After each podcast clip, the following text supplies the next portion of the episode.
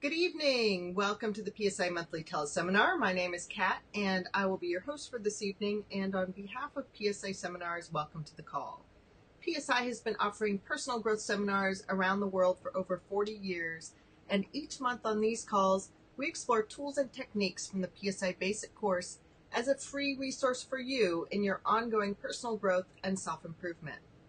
All of the PSI classes are designed to support you in your own transformation as you create the life of your dreams. For those of you who are new to PSI seminars and would like to find out more about the PSI Basic seminar or any of our advanced courses, you can go to psiseminars.com where you'll find information about all of our seminars as well as the dates and locations for upcoming classes. That's psiseminars.com.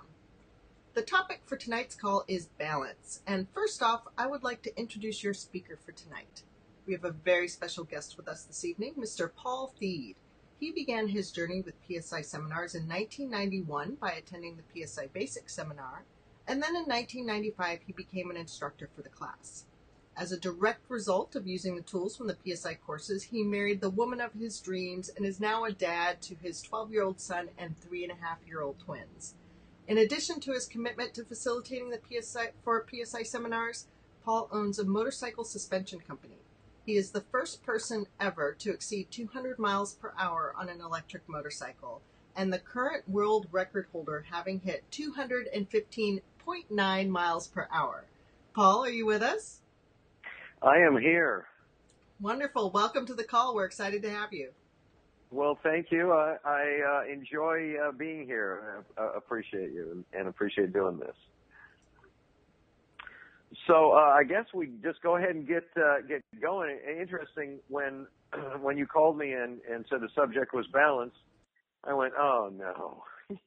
and, and actually, it's an interesting thing because uh, I think sometimes as facilitators, what we work on the the most. Uh, the, the reason why we facilitate is because we need to work on this stuff the most. I think back when I was doing my basic seminar, I was working 14 to 16 hours a day, seven days a week, and uh, you know that's 100 115 hours a week, and I had no concept of balance. And and it's funny because I'm I still at times struggle with it, but I think that in the process of of getting ready for this call, what I what I did was I really stopped I think one more time and looked at it and, and, and really appreciated how far I've come in comparison to where I was back then. And, you know, sometimes I'm pretty tough on myself. I don't think I'm the only one that does that either. But um, uh, it, it's really, you know, kind of a neat journey that I've been on and continue to be on, and it continues to get better and better and better. And and I think that from the outside, a lot of people would say, well, gee, Paul, you, you look like you have a lot of balance. And so, so I certainly will, uh, you know, as we go through this, uh, once again, I appreciate the fact that, that I was asked to do it. And I also appreciate my life a little bit, a little bit more each time I do one of these. But anyway, so uh, this is actually an interesting subject in that this when when I start a basic seminar, I ask people what it is that they want, and it's this is probably one of the most sought after goals in the basic. It always comes up every single basic. People are saying, "I want balance," and in balance, there there's a particular portion of the basic seminar that talks about balance, and it's a specific tool uh, called Peace of Mind Square, which I'm going to introduce that and kind of go through again. Uh, quite often, we're so in a hurry we don't really spend a lot of time on it. But I think that's one of the pieces, and that tool is really a neat thing to be able to kind of check in and see where we are. Uh, and so then we can look at the areas that we're out of balance and focus on the out of balance areas as opposed to the areas that are stronger. So meaning focus on the areas that are weakest as opposed to strongest. But I think the other other piece of it that that people really want to know is how how do I balance work and family? Uh, how do I balance all of that with you know fitness and health and quality of life and recreation, et cetera, et cetera? And I think that particularly in our society, but we're not. It's not exclusive to our society, but in our society, we're so go go go got it you know faster faster faster in fact i saw a study just recently that says that people are not taking their vacations. Uh, they're accruing vacations, but they're not taking vacations. And in fact, they're not even necessarily getting paid for the vacation that they that they don't take. They just don't take the vacation. And you know, for a number of different reasons, some are uh, you know, it's like, man, they don't want to, they, they want to be invaluable to their employer and, and, and on and on. But, uh, you know, people don't, in our society quite often don't really value that portion of it either. Anyway, let's go ahead and, and start with uh, the, the peace of mind square. And so the, the peace of mind square, again, as I said, it's really a tool to look and kind of check in to see where we are and the the idea is that we have four natures of us as a human being. We have a physical side, we have an emotional side, a mental side, and a spiritual side. And what we ask people to do in the basic is to rate themselves on a scale of one to ten, one being low, ten high, on their each of the sides in their own life. And so if you look at the physical side, the physical side is our health side. And so it's our freedom of disease, uh, freedom of worry, tension, stress. And so if you look at this, uh, if you really think about it, if you have, if you're not enjoying good health, it's really hard to enjoy life. Certainly life to its fullest. And many people have health, health issues. And, um, and so, uh, you know, there was a, um, a study that was was uh, presented on Good Morning America and Dateline fairly recently in newspapers and that kind of thing. And it said that people ha- that have a lot of stress, the stress has the same effect, the same negative effect on the cardiovascular system as a pack of cigarettes a day. Yet many people have stress and they really, really struggle with how do I deal with the stress? And stress certainly affects everything in health, everything from backaches to ulcers to cancer to heart disease, and certainly it saps a tremendous amount of our energy. In fact, it's one of the people things that people want to know. It's like, okay, I'm doing, doing, doing, busy, busy, busy, going, going, going, and man, I'm just exhausted. Well, if we add stress on top of that, meaning the mental effect of stress, uh, certainly there goes a lot of our energy. And uh, there's a man that wrote a book, uh, Dr. Barry Adams. He was a general pa- practitioner um, and he wrote the book Wake Up, You're Alive. And he said in 30 years, he treated more people for worry, tension, and stress than anything else. Meaning that he felt that the cause of most people's diseases were worry, tension, and stress. And he said, you know, you look at something like ulcers, and classically, ulcers, a doctor would prescribe a change of diet. And he says, you don't get ulcers from what you eat, you get ulcers from what's eating you. And again, it's a thought process that he's concerned with. And certainly in the basic seminar, if we tie this all back to the basic, and I'll, I'll continue to as we go, and uh, Kat, you and I, as we were talking uh, earlier on, I really started to look at all the things in the basic that weren't specifically kind of identified as a specific part of balance, but absolutely are a part of balance. And anyway, I'll, I'll get back to more of that as we go. But um, uh, you know, it's like one of the things that I I get as feedback from the basic seminar is that people say that they sleep better. And we could look into the whys of all that stuff, but but uh, hopefully, if you're a basic graduate, that's something that you've uh, uh achieved or received out of it as well. So anyway, so first part of it, you'd rate yourself on a scale of one to ten on the he- on the physical side, which is your health, your freedom of disease, your fitness, uh, et cetera, et cetera, and you know lack of stress and that kind of thing. All right, so the emotional side, again, which again you could probably tie in some of the stress on the emotional side as well, but stress really has a huge effect on the physical side too. But the emotional side, you know, I, I we, we do presentations on the basic seminar, and, and I know that as soon as we talk about the emotional side, an entire group of men is sitting there going, getting ready to rush back to the to the enrollment table and fill out the card and say, finally, a class where we can talk about our emotions. You know, and, and of course I'm joking, but uh, actually I, I remember back when I did my basic seminar and and, and I went emotions. what emotions? And, and I, in fact, as I think back on it, I go, I thought numb was actually an emotion as opposed to a lack of emotion. And what I realized, of course, is that I had just been stuffing my emotions down and shutting my emotions off for years and years and years and years. And anyway, it's one of the things that in the basic seminar we really get a chance to look at and really spend time understanding how our emotions work and how we think. And, you know, in fact, uh, one of the things that I've noticed is that basic graduates quite often are accused for being a little bit too happy. And uh, it's kind of sad if you think about it that what's normal out there is to be broke, is to be miserable, is to be unhappy. And what we do is we see people that are excited and passionate for life, and we go, you know, they must be smoking something.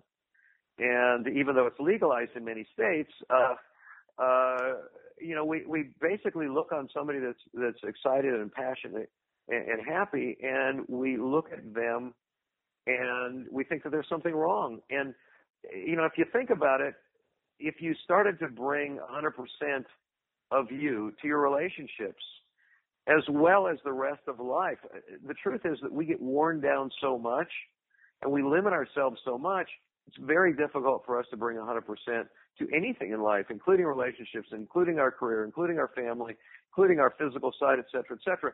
And for most people, something always pays a price. And I think that quite often, for many people, their health pays a price and depends on depending on behavior styles, which I'll get to that in a moment. Uh, there's typically kind of a standard thing that that pays a price uh, for each different behavior style. But anyway, on on the emotional side, this is also uh, our relationships with people, uh, our relationships with ourself, uh, et cetera, et cetera, our connectedness with our emotions, our understanding of our emotions. Certainly when we feel numb or lack of emotions. I, I, I really look at it back when I did my basic. I really had three emotions. One was I was excited, uh, and I could joke around that kind of thing, but excited was not really a very high level excitement. Uh, I was angry, which I certainly spent a, significant amount of time internalizing my anger. I don't, I don't know that I really let it out that much, although certainly some of the feedback that I got was that, uh, uh, I, I was a little angrier than I thought that I was. And then the, the third emotion that I felt that I had was was numbness. And again, I, I thought that was an emotion. But anyway, the point is is that I really didn't have too much connection to my emotional side. So if I were to rate myself on a scale of one to ten, I'd be probably really generous with a two or a three. Uh, and so again, what I would ask people to rate themselves on all four sides of the uh, of the um, of the peace of mind square. And so you know, with it, so, you know, we really talk about uh, relationships with other people, with ourselves. Certainly this has to do with our self-esteem, self-confidence, self-worth, et cetera, et cetera. So, uh, anyway, so if we look at, at, uh, that side, rate ourselves on a scale of one to 10, we then move on to the mental side. The mental side is the career side. It's the professional side. It's the knowledge side it's actually considered to be the creative side as well, although I think that we can be creative on all the sides. But uh, let's just leave uh, creativity on the mental side as well. And it, let's stop for a second and look at career. Many of us are in jobs that we really don't enjoy. And if you think about it, we are in at least one third of our life, eight hours a day. We're in a life, a, a career and you know, if we go, you know, typically we're supposed to be in sleep eight hours. That leaves eight hours for the rest of relationship, family, physical side, uh, you know, as far as nutrition and exercise and that kind of stuff. And, and, you know, those are kind of the three, you know, three thirds. And many of us, when we look into our careers, we're not really excited about them. And I, I can tell you actually when I did my basic seminar, I wasn't, I wasn't all that excited about something that I absolutely used to love. And, uh, you know, I was in the, I'm in the motorcycle industry. I was back then when I did my basic and there I was working 14 to 16 hours a day, seven days a week. I was completely burned out in what I was doing. And I, I, I found out, I heard it from somebody, I don't remember who it was. They said burnout doesn't occur from um, just doing the same stuff over and over. Burnout comes from doing the same stuff over and over, getting the same result. And so you can be burned out. I was working 100, 110, 15 hours a week, and I was burned out. And some people go, "Well, yeah, you're, you know, you're working 100, 115 hours a week." Of course, but people can be burned out doing something 20 hours a week or 10 hours a week if all they're doing is the same stuff and it's different day. Same stuff, different day, same stuff, different day. And so, you know, part of the question that I have uh, for anyone is, are you excited and passionate about your life, every area of your life? And if not, what are you going to do to make it more exciting and more passionate? And so, once again, if what you do is you rate yourself on a scale of one to ten, you go, well, you know, I'm really, man, I do not look forward to to going to work, and I wasn't looking forward to going to work when I did my basic, and it was in an industry, is in an inter- industry that I love, which is motorcycles. And what happened with me was I, in my basic seminar and throughout doing the advanced work, I really realized many of the things that were holding me back from creating a whole new kind of relationship with my work and my career and what I did is I got re-energized. I got passionate again about something that I was pretty burned out in. And so anyway, so it, uh, you know, this is certainly a good question. So if you go, you know, man, I'm I'm just tired of it. I'm doing the same stuff over and over. I'm just just going to work to pay the bills. My encouragement would be find something that you can be passionate about. And if you're not passionate about something that you were passionate about, one of the options is get passionate about it. And no matter what it is, you know, even if it's something that you got to pay your bills, how can you be passionate about it? And if you are more passionate about it, would that affect the quality of your life on a daily basis? You know, day in, day out. You know, and certainly sometimes it's time to take a, a risk and make that change. And I'm certainly not the person that can say, here's what you need to do. This is not an advice column. You know, certainly I can I can talk about things that I have done and, and seen and things that I've seen in other people's lives. But anyway, uh, obviously it's something I can't make a decision for other people. But anyway, uh, on this side of it too, like I said, imagination, creativity, problem solving, et cetera, et cetera. And if you think about it, when we were young, you know, like before 10 years old, it was, we were very, children are extremely creative. And I, I heard a, a, um, you know, it's like, what, what happened to that? You know, I, I remember seeing a, uh, a Sno- uh, you know, um, a Peanuts cartoon, you know, Schulz cartoon. And Snoopy sitting there, he's whacking away on his typewriter, he's sitting on top of his, uh, his uh, doghouse, and he's writing a letter to the IRS, right? and uh, he's going, "Dear IRS, please take me off your mailing list." And uh, and I thought that was just that was perfect because you think about it and go, okay, something that's inevitable is taxes. And but what what happens to our creativity and our imagination and our our passion, excitement? Did the IRS take it away? You know, and uh, if only, if only we could be taken off of the mailing list, that would be perfect. Anyway, so so, but if you look at it in, in these areas, you look at uh, Einstein. One of my favorite quotes from Einstein is, "Imagination is more important than knowledge." And what he's saying is that that there are solutions everywhere, and knowledge sometimes our knowledge locks us into into a box as opposed to allowing us to be creative you know, you, you think about uh, his story of of uh, discovering the theory of relativity. You know, he he rode a beam of light. You know, he shot a beam of light out in. You know, he's riding a train. Uh, you know, going at the speed of light and shot out a beam of light. You know, it's like really okay. You know, some people go, well, he got the gift. Well, maybe he was willing to be creative, where many of us weren't. And so uh, you know, one of the things that he says, he says there's a solution to every problem. There's a solution to every problem, but the solution is outside of the way that we currently think. So the the, the uh, um, if you continue to think the way that you thought when you created the problem in the first place, then you're doomed to stay in the problem. So part of the thing is is thinking differently. Um, and, and you know, you think about anything that was ever created. Look around out there in life, and this goes back to the, the beginning thought that's up on the wall in the, in the basic seminar. To think is to create. Every single thing. So to think is to create. Everything that was ever created started off as a thought. And and you think about it too. There are people that have come to me and and uh, in my business, the employees, and they've gone, man, we've just got so many problems. You know, gee, um, uh, you know, I just wish there weren't so many problems all the time. And my thought was, I really thought about this. I said, our our ability to solve problems is why we get paid. In fact, the reason, one of the reasons why I make as much money as I make is because I've solved a lot of problems for a lot of people. And, you know, so that's something that just passing that on to people. If you have the ability to solve problems, not just identify problems, some people are really, really good at identifying problems, but I mean, really solving problems. Now we're talking about something that's valuable. That's the kind of person that I want on my team.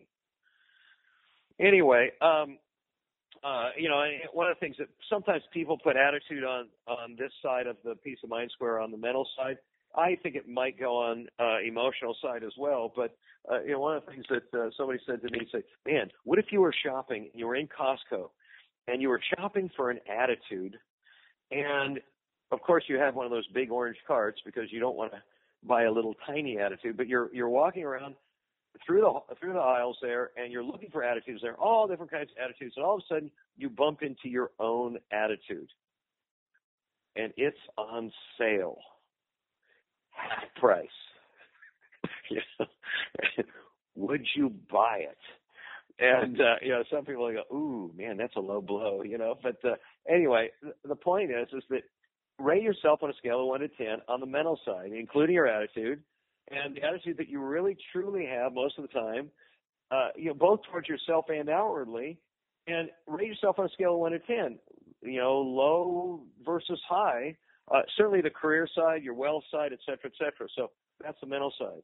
Um, and if, in fact, just another thing to touch on as far as attitude, attitude is probably the most valuable thing that I can purchase when I hire somebody. And it's the thing that it's impossible to put on a resume. People come in with their resumes and, you know, you ask them in the interview and you go, well, why would I hire you versus anybody else? Number one thing people say is, you know, it's like, man, I'm, going to do what it takes. Uh, you know, I, you know, I've got a great attitude and, you know, et cetera, et cetera. And, and, you know, you think about that first day kind of attitude on the job you go, let's go. You know, I'm ready to go. Well, the question is, is how long does that last? People it lasts a couple of weeks. Some people it's six months, and and then it becomes for many people, man, I'll work harder when you pay me more. And of course, the employer's going, I'll, I'll pay you more when you work harder.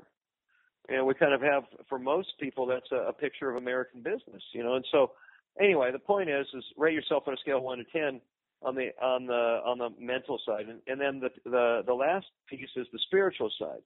And this is not a religious concept per se, but it really is your connectedness. It's your connectedness with uh, with man, with mankind, not man or woman, but mankind, with human beings. It's your connectedness with spirit, with your spiritual side.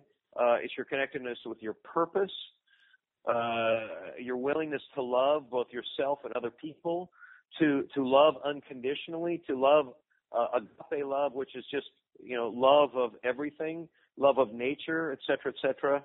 Uh, and so it also has to do with how you contribute. Contribute to your world, to your society, uh, to you being on this planet. Uh, it is also your leadership side. Uh, and so, uh, you know, again, I, I invite you to, to rate yourself on a scale of one to 10 on, on that side as well, on your spiritual side. And, and, uh, um, what we do in the basic seminar is we ask people to rate themselves on a scale of 1 to 10 and then redraw their peace of mind square with the lengths of the sides based on uh, how they rated themselves. And what people generally notice is they, they go, well, you know, gee, my, my square is not a square or, or gee, it doesn't connect or, or what have you. But the main thing is, is that for most people, for most men, they're strong on, on the physical side and they're stronger on the mental side. And most women, on the other hand, are more, are, are stronger on the emotional side and the spiritual side. And what happens with most people is when push comes to shove, when it gets uncomfortable for us, we generally go to our strong sides and work on them as opposed to going and working on our weak sides. And the concept really is balance is the key to power. And instead of going to work on our weak sides, go to, uh, excuse me, on our strong sides, go to, go to work on our weak sides. And and, uh, and and one of the things too, if you want to create a better relationship with the opposite sex, the common ground really is what would overlap. Uh, and so if if uh, uh, kind of a, a female peace of mind square, and again, it's not exclusive to anybody, but or to all women per se, but but uh, it's more horizontal. So uh, you know, a stronger on mental and, and spiritual side. Male is more of a vertical, stronger on the mental and the uh, and the knowledge side, or excuse me, and the and the physical side. And so the common ground is is that small kind of little overlapping section. And if you want to create a better relationship with women, men, go work on your weak sides. Go work on spiritual and emotional side as opposed to the other way around. And same thing with women. Go work on your weak side. And and the concept here is so some people they also go, well, you know, my peace of mind square is really tiny. And the main thing, uh, the idea here as a concept is and we encourage people to go set goals on your weak side as opposed to your strong side. And so the more square your peace of mind square is, even though it is small, the more square it is, the more evenly and the more power that you actually have. Certainly the larger it is, the more power that you have as well. But the more even that it is, the more that it, it, it uh, uh, the more that it benefits you. And it's kind of like having a team of horses, which in our day and age, uh, very difficult for people to really relate to. But when you have a team of horses and you have two strong horses and two weak horses, uh, the more evenly they pull, they start to become in line synergistically and you get the total is greater than the sum of the parts and it becomes easier and easier and easier. And so again, this is a tool that we present in the basic seminar and you know, we of course ask people, well, you know, what's the message here for you? And go work on your weak side as opposed to the strong side. And what people quite commonly do, they still go out and they set goals on their strong sides as opposed to weak ones. So this is a great tool for checking in. And neat thing along the way is you can you can kind of draw your own peace of mind square at any time. You can do it a year from now, two years from now, five years from now, and notice how it has changed. Again, the, the goal is, as far as a tool, is to become more even, and then from that it pulls like a team of horses, and then you grow evenly on on all four sides. Anyway, that may be a little bit uh, you know, a little bit vague for people, but specifically work on your weak sides. Now, so that was the first part of it. The per- first part of it is here's a technique called peace of mind square. The second part of it, I think that what people really struggle with is they really feel out of balance in the time that they spend in life. And so, uh, you know, people go to work and quite often they they think about what's going on at home. You know, their focus is like, man, I really should be at home with my family and or they don't think about their family until later on, and then they feel guilty about not thinking about their family or being with their family. And when they're at home, their focus is at work, and so they're not really present with where they are in life at that moment. And, and in fact, what, what I think that people do is quite often we sacrifice our fitness, uh, we sacrifice our health, we go in and buy fast foods that we know are not healthy for us. We cut into our sleep. We burn candle at both ends and we, we toughen up and we get used to five hours of sleep. One of the things I'll toss out here just right now, if you're, if you do nothing else except get that technique of of um, uh, the relaxation cycle, the relaxation cycle approved by the American Medical Association. It's a 15 minute technique. It's recorded on CD. You can download it off the internet, uh, you know, off of, uh, uh, you know, psiseminars.com. Not very expensive. Uh, and that technique, American Medical Association says, is equivalent to two to three hours of sleep. If you're doing nothing else but relaxation cycle, you're going to be way, way, way ahead of the game because many people, what we do, we sacrifice our health, we sacrifice our sleep uh, uh, for um, uh, the other two. You know, either relation, our relationship with our families or or for work. And for many of us, it's work, work, work. And in fact, in in our society, my observation is we are such a go, go, go American dream, buy the house, um, uh, you know, uh, uh, 2.1 children or whatever the heck it is. And many of us, again, what we do is we feel guilty all the time or quite, quite often. And so, uh, you know, again, where I, my story is I was working 14 to 16 hours a day, seven days a week. And I don't know if I mentioned it, but the longest relationship that I had was a year and a half. I was 36 years old. And the longest relationship that I'd ever had was a year and a half and, and then poof, they were gone. And, and, and I actually, I was, I was pointing the finger out there. I was going, well, you know, it must be women or it must be, you know, I didn't, I didn't look in that, in all of the relationships that I had had, that one common denominator was me.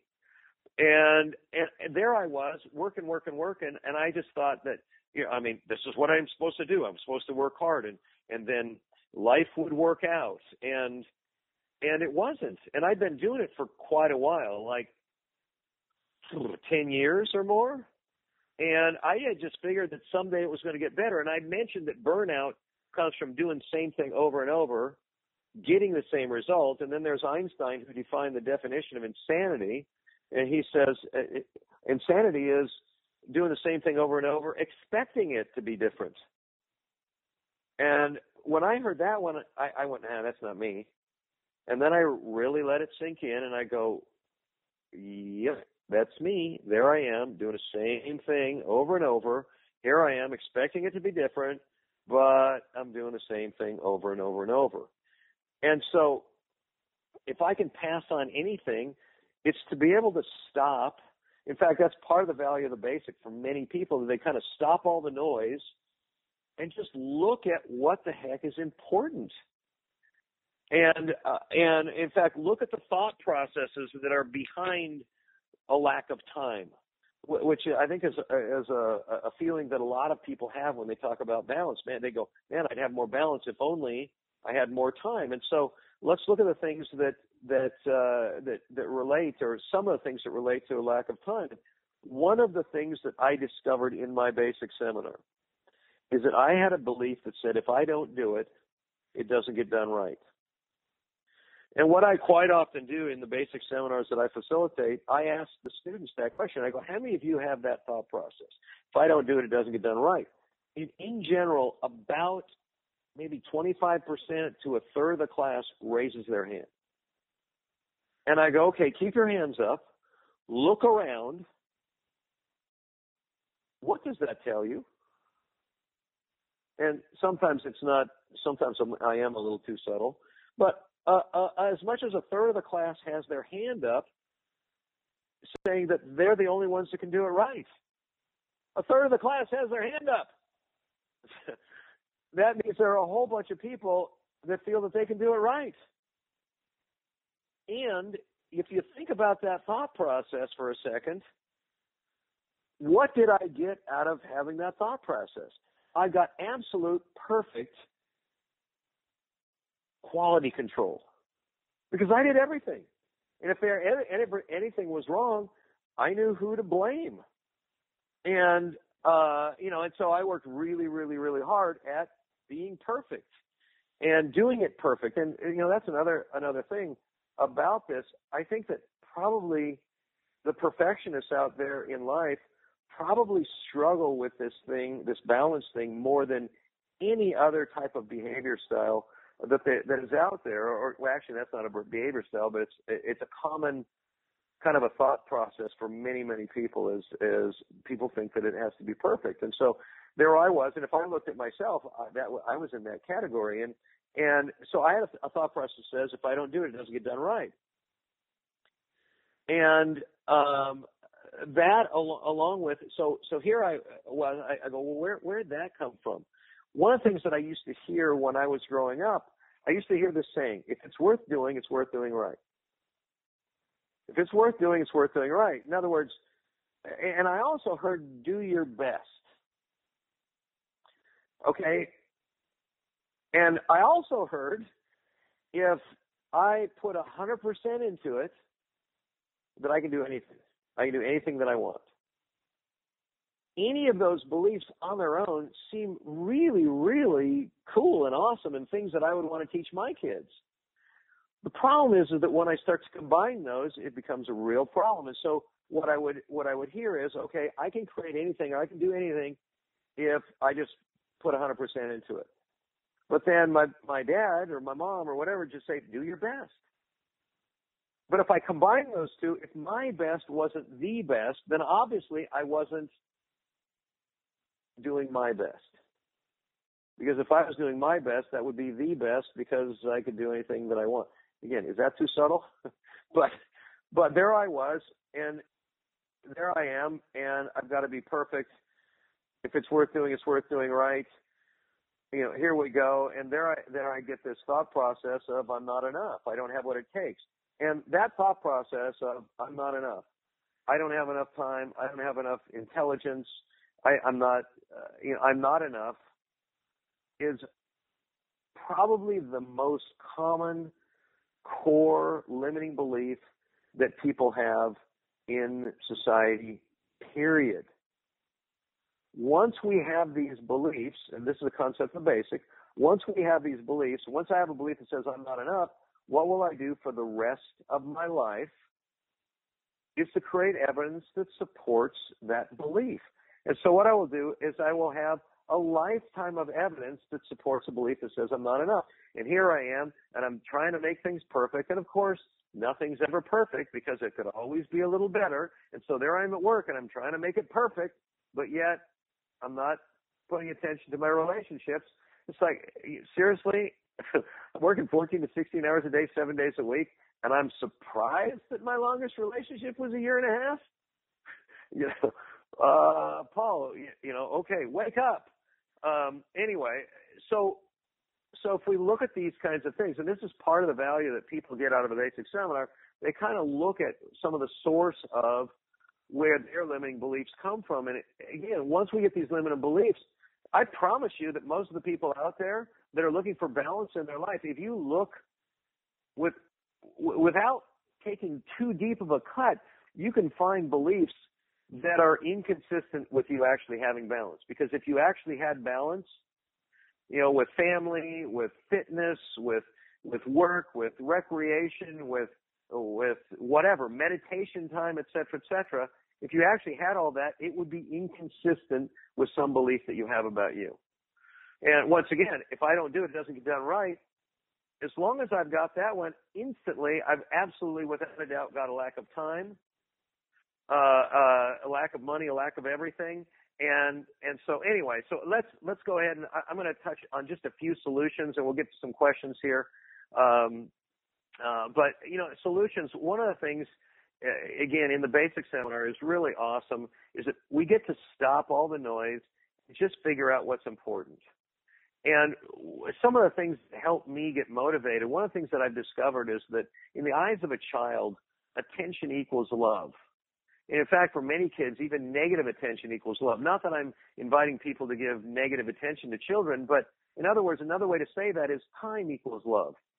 And what we many times do is we'll go to work, and particularly with uh, you know, one of the behavior styles that we talk about in the basic seminar, which is a formal dominant behavior style. We go to work and that's the way we show our families that we care. We go and provide and we provide a living and et cetera, et cetera. And, but yet our children, if we're not there and we don't give them attention, then they don't feel the love that we're really attempting to give to them.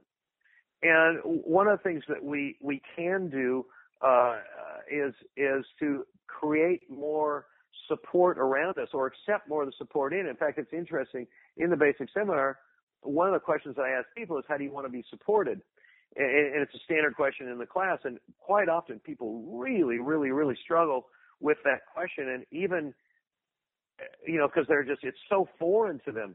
Well, what if you actually created more support? How much could you create with support? And it's really the concept of synergy uh, is really building that support. And you know, one of the things in my in my business, my business, I used to, I, I if I wasn't working twice as hard as anybody else in my business, I felt guilty. And and so you know, I'd need to come in earlier, I'd need to work later, and et cetera, et cetera. And and uh, you know, you know, people ask, well, how did that all change? And one of the things that changed for me was I had employ I have an employee right now that there is no possible way that I can outwork this guy. Uh, he is just the guy is phenomenal, and I keep continue to encourage him. You know, uh, you know, take a break, take a weekend, take a day, take a whatever, and you know, make your health better, make your you know, enjoy life. He really enjoys what he's doing. Don't get me wrong, but um, you know, so one of the things I I got a person that I couldn't outwork, and then one of the things that I really decided and I really realized that as long as I was doing something, I was really blocking an opportunity for somebody else to learn and grow.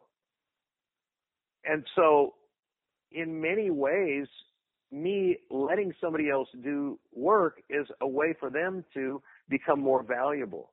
And, uh, you know, really that has helped me a lot. And, and what I do with my employees is anybody that needs any time off, uh, for whatever it is, even typically for short notice, I just go, hey, you got handled what you need handled.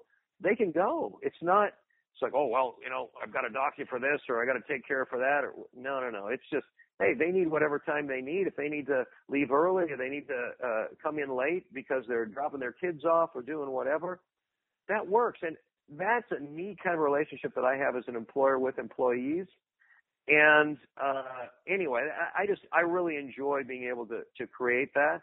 Um, and one of the things uh, I was actually talking to my wife about this uh, about um, balance, and she says, you know, one of the neat things about me personally, and I, I really took it as a very high compliment. She says, you can really, really, really put aside work once you come home, and understand that I'm working.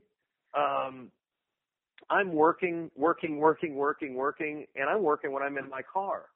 And then once I get home, boom, all of that's set aside. I'm with the family. And certainly I may do some stuff later on, or I might, might do something on the computer later on. But when I'm there, I, I'm there and I'm able to be 100% there for my family or for whoever that I'm with.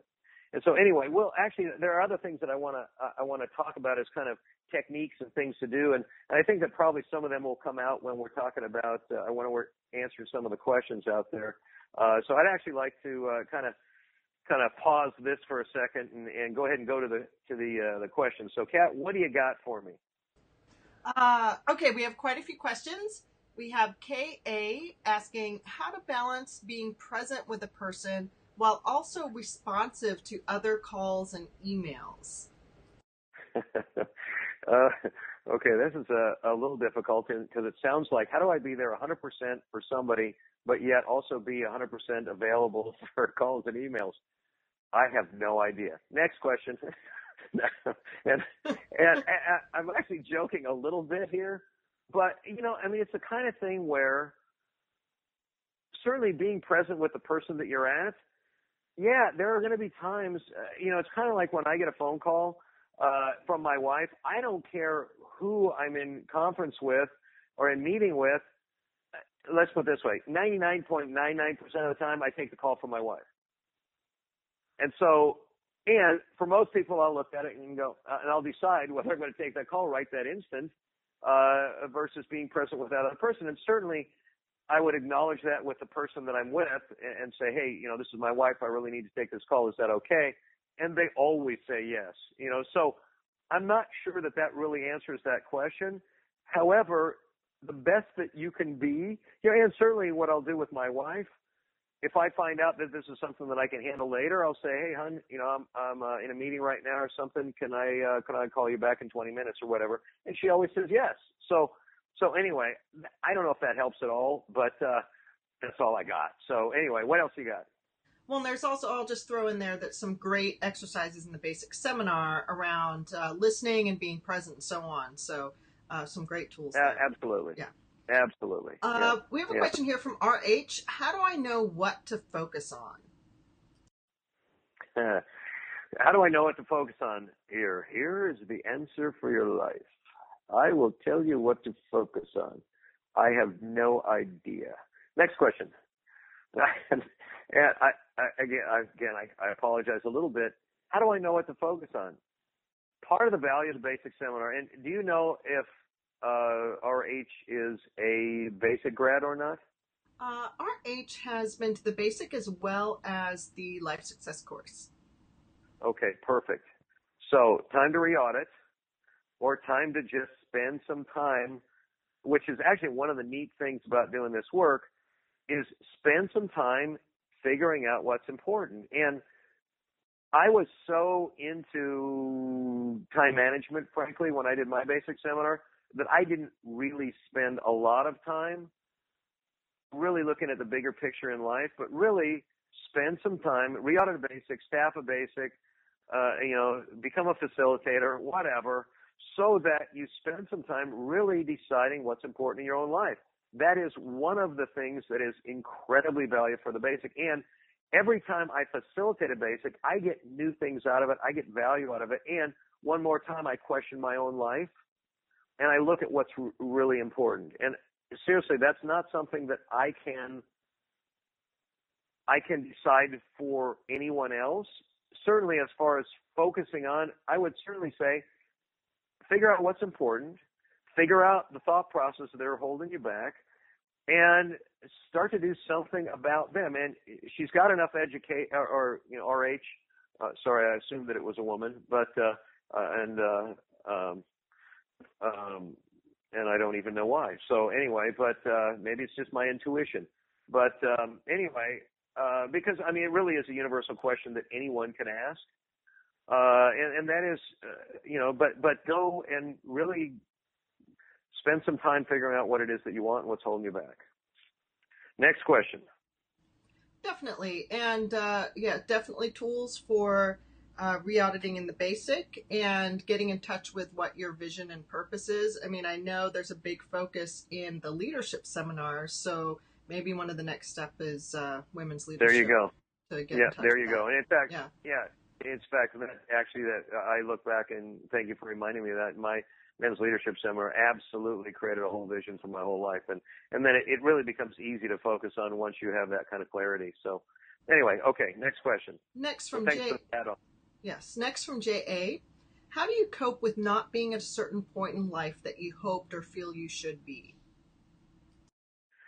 Um, you know, this is really one that I think is universal for everybody. It really gets into the the, the three R's, which is uh, again a, a thought process that is really a devastating thought process. It has to do with resentment and how we deal in, with resentment in our lives. The truth is that for most people, we're resentful the most with ourselves. And you know, and certainly we can be resentful with other people and things, and you know, our, our politicians or our you know, whatever. But for most people, they really struggle with with forgiving themselves and and acknowledging themselves and appreciating themselves for where they are in life right now. Here's my thought, uh, and that is, you are doing the best that you know how, based on your conscious and unconscious thought processes and beliefs. You could not be any better off in any area of your life. That includes balance. Uh, that includes peace. That includes, you know, peace of mind. That includes giving and forgiveness and, and wealth and liberty and, and et cetera, et cetera. You could not be doing any better than you are right at this moment in life. It's not possible because you are performing to the level of your programming, uh, both unconsciously and your knowledge consciously. You know, and so so um, to be able to acknowledge yourself for where you are, and you know the truth is that we could always go, oh, you know, gee, I should be here, or gee, I should be there. Stop. certainly set some goals, set some, you know, some direction in life. And I would encourage you to, uh, to, to decide who's the man or woman that you want to become as opposed to, you know, I've got to achieve this particular goal or this in particular.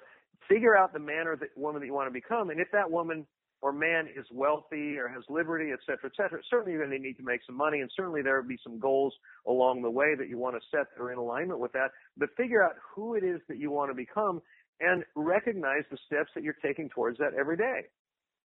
And acknowledge yourself. Give yourself a pat on the back. Give yourself a, a pat on the back for being in the struggle.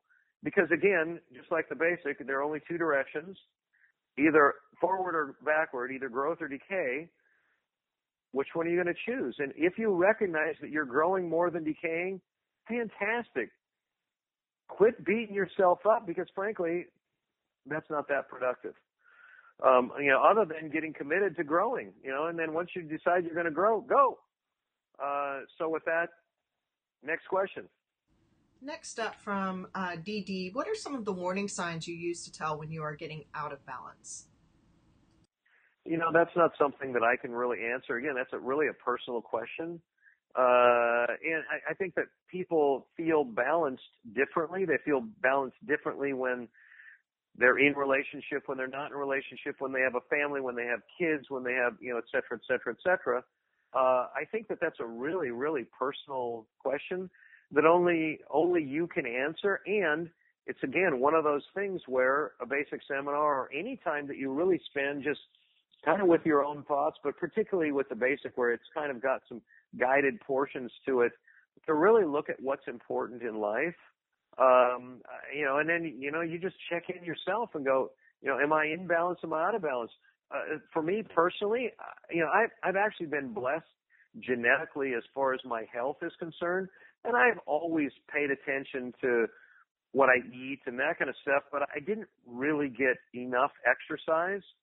Um, and uh, you know what I do now is I, I, I'm not the kind of guy that loves going to the gym. I just that's not me. And what I've done is I actually combine um, uh, actually uh, mountain biking with my son and racing mountain bikes with my son, uh, where it's something I really enjoy doing, which I think is actually a little bit crazy. Uh, but it's something I really enjoy doing, and I get to work on my relationships and the, you know, kind of uh, the quality on that uh, that part of life too, where I'm doing a couple things. So I know the question was really, you know, how do I know when I'm out, of balance? Well, look on the four sides of Peace of Mind Square, and ask yourself the question. Rate yourself on a scale of one to ten, and look. So anyway, next question. Next up from uh, ME, how do I fit it all in and still have time for self care and family? And we'll make this the last question. There's actually a number of people who basically are asking, how do I have it all? How do I fit it all in? How do I make it all work? Well, part of uh, having it all has to do with perspective. So if what you do is you say, you know, gee, I want to be, uh, I want to uh, be an astronaut. I want to land on the moon. Uh, I want to have uh, five billion dollars. I want to end world hunger. Uh, I want to be the best dad or mom in the world and uh, spend 100% of my time with my children and my wife or, or my husband and my kids. You're smoking crack. Okay. And what I mean, by, you know, what I mean by that is sometimes we get into this thought process of having it all. And I really would like people to temper that a little bit and go, okay, and I really want to do it with a word that I sometimes cringe. In fact, even as I was thinking about it, I cringed. And that is something that is realistic. And realistic really has to do with our thought processes and what we think we're capable of. And so I really want to be careful about what I communicate when I say, um, you know, that, that it's attainable. Um, uh, and but doing it all, I think that what we are capable of as human beings is way, way, way greater than I, I think than than what we have allowed ourselves to do in the past. Uh, because I think we limit ourselves so much, and at the same time, um, you know, some stuff is just way out of the, the realm of possibility. Uh, and I would certainly encourage people, go for it. But again, focus on the man or woman that you want to become. Create support. Encourage support. You know, they say that uh, it takes a village to uh, to raise a child. Create a village around you. We're surrounded by people, but yet many of us feel alone. We feel separate. You know, there are people that have three kids, and you know, it's they're single mom or single dad, and they're raising the kids, and and they're going, man, I'm just burnt out. I'm just tired. I'm exhausted. I'm I'm on and on and on, and, and never have time for yourself. Well, here's the thing: do meditation with your children. Go figure out a way to exercise with your children. Go teach your children about nutrition as you're learning nutrition. Uh, go figure out what things are good for you and what things aren't good for you. Uh, you know, make it a family project so that that's an environment that pe- people around. Uh, I'm just tossing out possibilities, right? Um, um, uh, you know, like I say, exercise together. Um, um, uh, you know, do uh, uh, a relaxation cycle where you're, you know, and teach your children this. Um, you know, on and on. Uh, you know, I combine things as much as possible. You know, I'm having a relationship. My wife is actually going to start mountain biking here. You know, and, and uh, we may take our our our three and a half year olds to their first mountain bike race tonight. You know, uh, maybe I don't know. We'll see how that goes. But uh, you know, certainly they'll be introduced to it fairly soon, and and uh, uh, you know, it's something that we can do as a family. And and so my son, who's way stronger, he'll ride way up ahead, and then he'll ride back, and he'll ride way up ahead, and he'll get a good workout while the while the three and a half year olds are kind of uh, you know going as well as they can. You know, so anyway, uh, there's not necessarily a magic pill here. One is if you're a perfectionist, really question that one. If you think that you've got to have it all, figure out what really having it all is for you. Create, figure out what balance would be. Make that, you know, the the peace of mind square. Work on making it square, and then growing it from that point. Uh, uh don't sell out on your health and your sleep and and your rest and your relaxation and you know et cetera et cetera. Balance it more. And I, I tell you what i've got a phenomenal house. It's huge. I, i'm overlooking i'm uh, right now i'm sitting on my bed just overlooking the, the ocean. I can i can see the the waves crashing on the rocks i don't need this house to be happy i don't need this house to be happy and certainly I appreciate what I have created in my life. No matter what it is, acknowledge and appreciate your life with what it is that you've created. Know that you know that you know that you're capable of creating an extraordinary life. Don't sweat the details. Be present. Be present right now, where you are right now. Certainly have the future in your mind, Go become the man or woman that you want to become. And you know, once again, really acknowledge and appreciate you for who you are becoming. So um, that's the last questions. Uh, Kat, you got anything else? No, that's the last question. That's actually all the time we have. So I think that's the perfect uh, note to end things on. Unless you you have anything else to add in the next, you know, thirty seconds that you could uh, give us one last takeaway. You know, I think that probably the one last takeaway is really what I've reiterated before, and and it's kind of uh, there's a thought process out there that says everything is perfect. Everything is perfect, and where you are right now is a great and perfect place to grow from. It's not an ending point; it's a beginning point. And every day, you know, today is the first day of the rest of your life. Every everything is perfect, and go create that incredible, extraordinary life. And, you know, again, sometimes it's not the easy, perfect answer, but, uh, you know, hopefully something in here helps. And, and, and once again, Kat, thank you very much for, for uh, allowing me to be on this, uh, on this call. And I really appreciate you doing what you're doing. Absolutely. Well, that is a perfect way to end the call. And thank you so much for Paul for being with us tonight and sharing with us. Uh, it's always a pleasure having you teach. So thank you. Thank you. And thank you to everyone listening in. We hope that you enjoyed the call and have some new tools to move you forward in the pursuit of your dreams and goals. You definitely don't want to miss next month's call. It's scheduled for Tuesday, July 14th. You can register now at psiteleseminars.com and remember to ask your questions when you register. Again, that's psiteleseminars.com. As many of you know, we post live updates during the call on our Facebook page, and we love having your input. You can go to facebook.com forward slash PSI seminars and share your thoughts. What did you get out of the call, and how are you going to implement these tools and techniques into your life? Again, for those of you who are new to PSI seminars and would like to find out more about the PSI Basic Seminar or any of our advanced courses, you can go to psiseminars.com where you'll find information about all of our courses as well as the dates and locations for upcoming classes. That's psiseminars.com. Thank you everyone for being on the call tonight. We appreciate you taking the time out to listen in. Have a great night.